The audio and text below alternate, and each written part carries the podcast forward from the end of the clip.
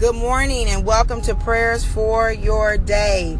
It's Thursday, January the 11th, and God is good. I just want to say that God is good, and I just want to encourage you this morning as I encourage myself in the Lord, that no matter what it is you're going through, that no matter what it is you may be facing, just know that God is good.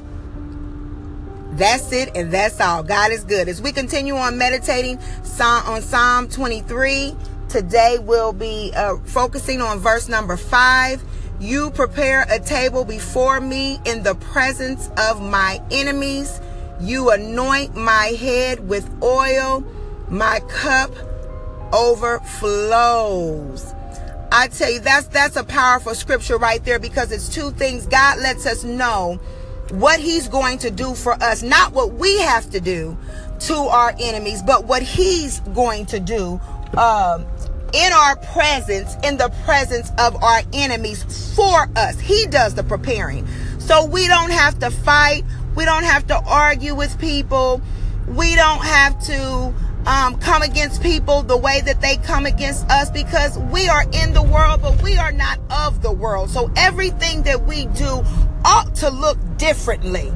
It ought to magnify the kingdom. It ought to show the enemy who God is, because the word of God says, in quietness shall be your confidence and your strength. Sometimes we think we have to always say something or defend ourselves, when God said in his word, he will contend with those who contend with us.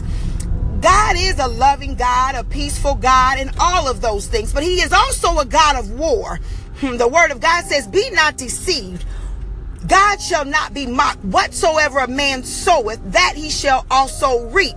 That goes for you, me, and everybody else. So we have to be careful when we come against believers, and when we start putting our mouth on people and on their situations.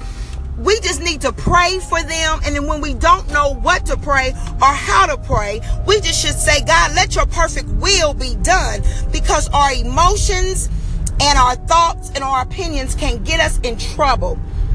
It's also good to know that God anoints our head until we overflow and more of him. And I am so thankful for that. I am so thankful that God is not like man.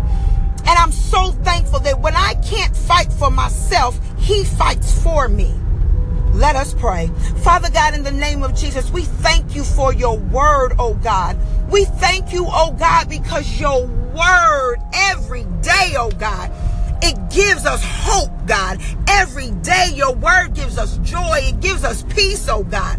And we thank you, oh God, that you right now, even right now, you are preparing a table for us in the presence of our enemies, oh God. Those who talked about us, those who mistreated us, oh God, those who spoke against us, oh God, those who spoke against our circumstances, our finances, oh God, because they couldn't see what you were doing in our lives, oh God. Lord, we cry out mercy for them, oh God, in the name of Jesus. And then, Lord, we ask that you would forgive us if we've acted in the place of the enemy, speaking against those, oh God, in which we had no right to speak against them, oh God. Have mercy on us, oh God, and forgive us.